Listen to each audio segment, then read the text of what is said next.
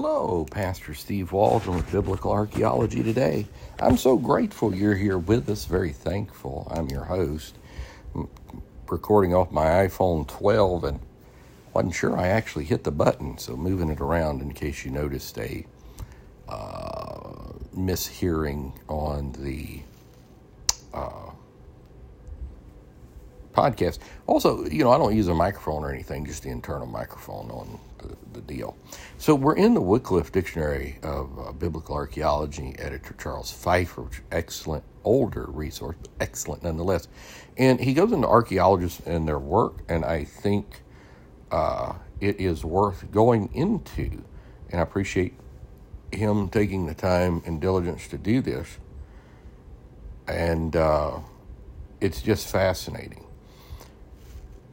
because a lot of these people, I mean, it's hard work to be archaeologists in the middle of the desert so often, horrible climates, dirt, and uh, meticulous. I've done some archaeology, not much, but some. And uh, let's just dive in. So the first is William F. Albright, extraordinarily famous from John Hopkins, and his sites excavated were uh, Gabia, which is Tel or Mound El Full. Let me just make sure I'm spelling that right here. I think it's F U L. It's actually at some points when I turn this, it looks like F T L. But 1922, 1923, Kirjath Sefer, which is Daber. Isn't that word in Hebrew? 1926, 1943, Petra, of all places, in 1934 lower end of the Dead Sea site of Sodom and Gomorrah with Melvin Grove Kyle, 1924, and Bethel, and uh, 1934. And so he's director of the Jerusalem School of Asor, writer in the field of Palestinian archaeology, Semitic linguistics, and the Dead Sea Scrolls. The next one I'm not really acquainted with. Albright, I'm pretty heavily acquainted with. William F. Bade or Beatty and he was from BADE, Tel or Mound in Nasba. He worked there from 26 to 35, that's 19. Jar handles stamped with the word Misbah helped identify Tel Nisba with Misbah of Benjamin, which that's significant. See Judges 20, 21, 20 and 1, excuse me. Uh, Frederick Bliss, uh, Tel El Safa, 1898 to 1900, Marissa, 1898 1900, Azekah, 1898 1900, and Tel El Hisi, cuneiform tablet discovered that was from the period of the Amarna tablets. And then J.L. Burckhardt, acquainted with him some, Bliss not, Petra, 1812, Bert, Burckhardt uh, rediscovered Petra, which is incredible. Miller Burrows, somewhat acquainted with him, director of Jerusalem School of Asor, I think Asor is archaeological something. I'm not sure. Edited Hebrew text of the Dead Sea Scrolls. So that's big time. And uh, Jay Callaway did Ai 1964, which is interesting to me. Ai and Bethel, the whole thing. Um, another very famous archaeologist, C.E. Clermont Ganneau, did Dibon, secured remains of Moabite stone, explored and verified biblical sites from Joppa to Jerusalem. 1873 to 74. We've done uh, multiple podcasts on the Moabite stone and its significance. They continue to uncover things as they re examine it. C.R. Conder and the remains and copies and everything else. Uh, Conder led survey of Palestine with Lord Kitchener, 72 to 74, in preparation for Palestine Exploration Fund map. Not acquainted with Conder at all.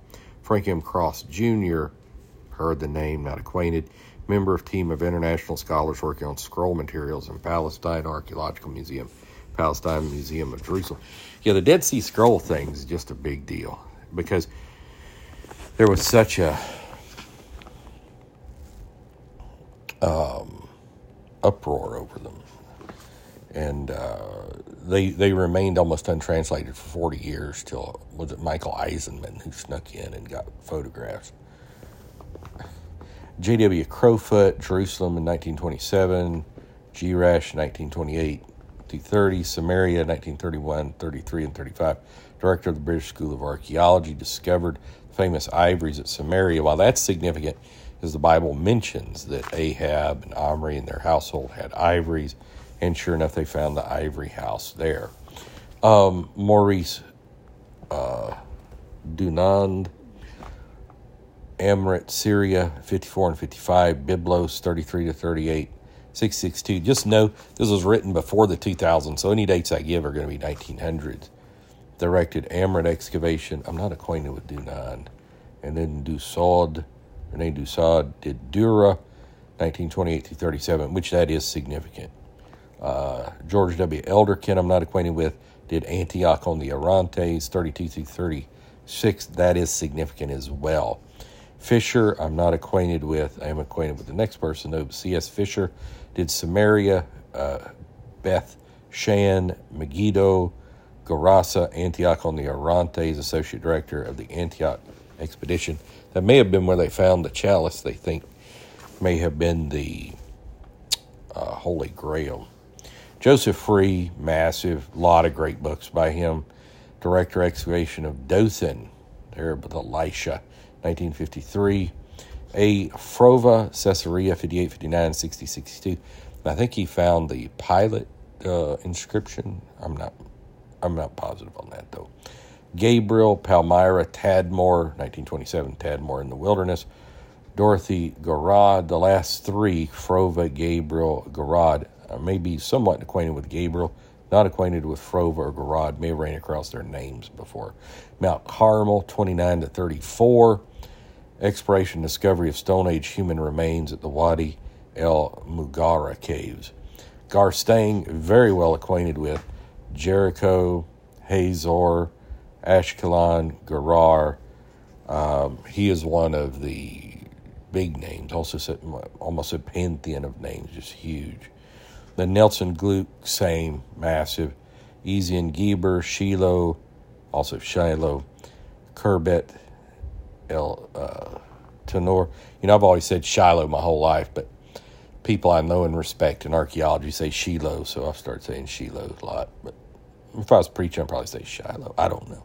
The Negeb, which is southern, 1954 and then Elihu Grant, Beth Shemesh in the late 20s on all throughout the 30s. We'll do one more. PLO Guy. That's not the Palestinian Liberation Organization. PLO Guy, Megiddo 35 to 39, which there's a lot of archaeology in Megiddo. So we're going to stop there and pick back up. God willing, tomorrow. I think I was supposed to do this podcast yesterday, but there were several finds that I felt like I had to shove in there about the Ivory Lady. So check out our other podcast as well and join us daily. Please leave a five star review, just helps people find us. Share with your friends, family, church family, and please subscribe. I may have mentioned that already. Love you. God bless. Oh, and maybe make a journal or notebook of things you find interesting. You'll have a power packed knowledge library in two to three weeks, especially doing the morning and night thing, and a power packed apologetics library in six weeks or less, no time at all. God bless you. Bye bye.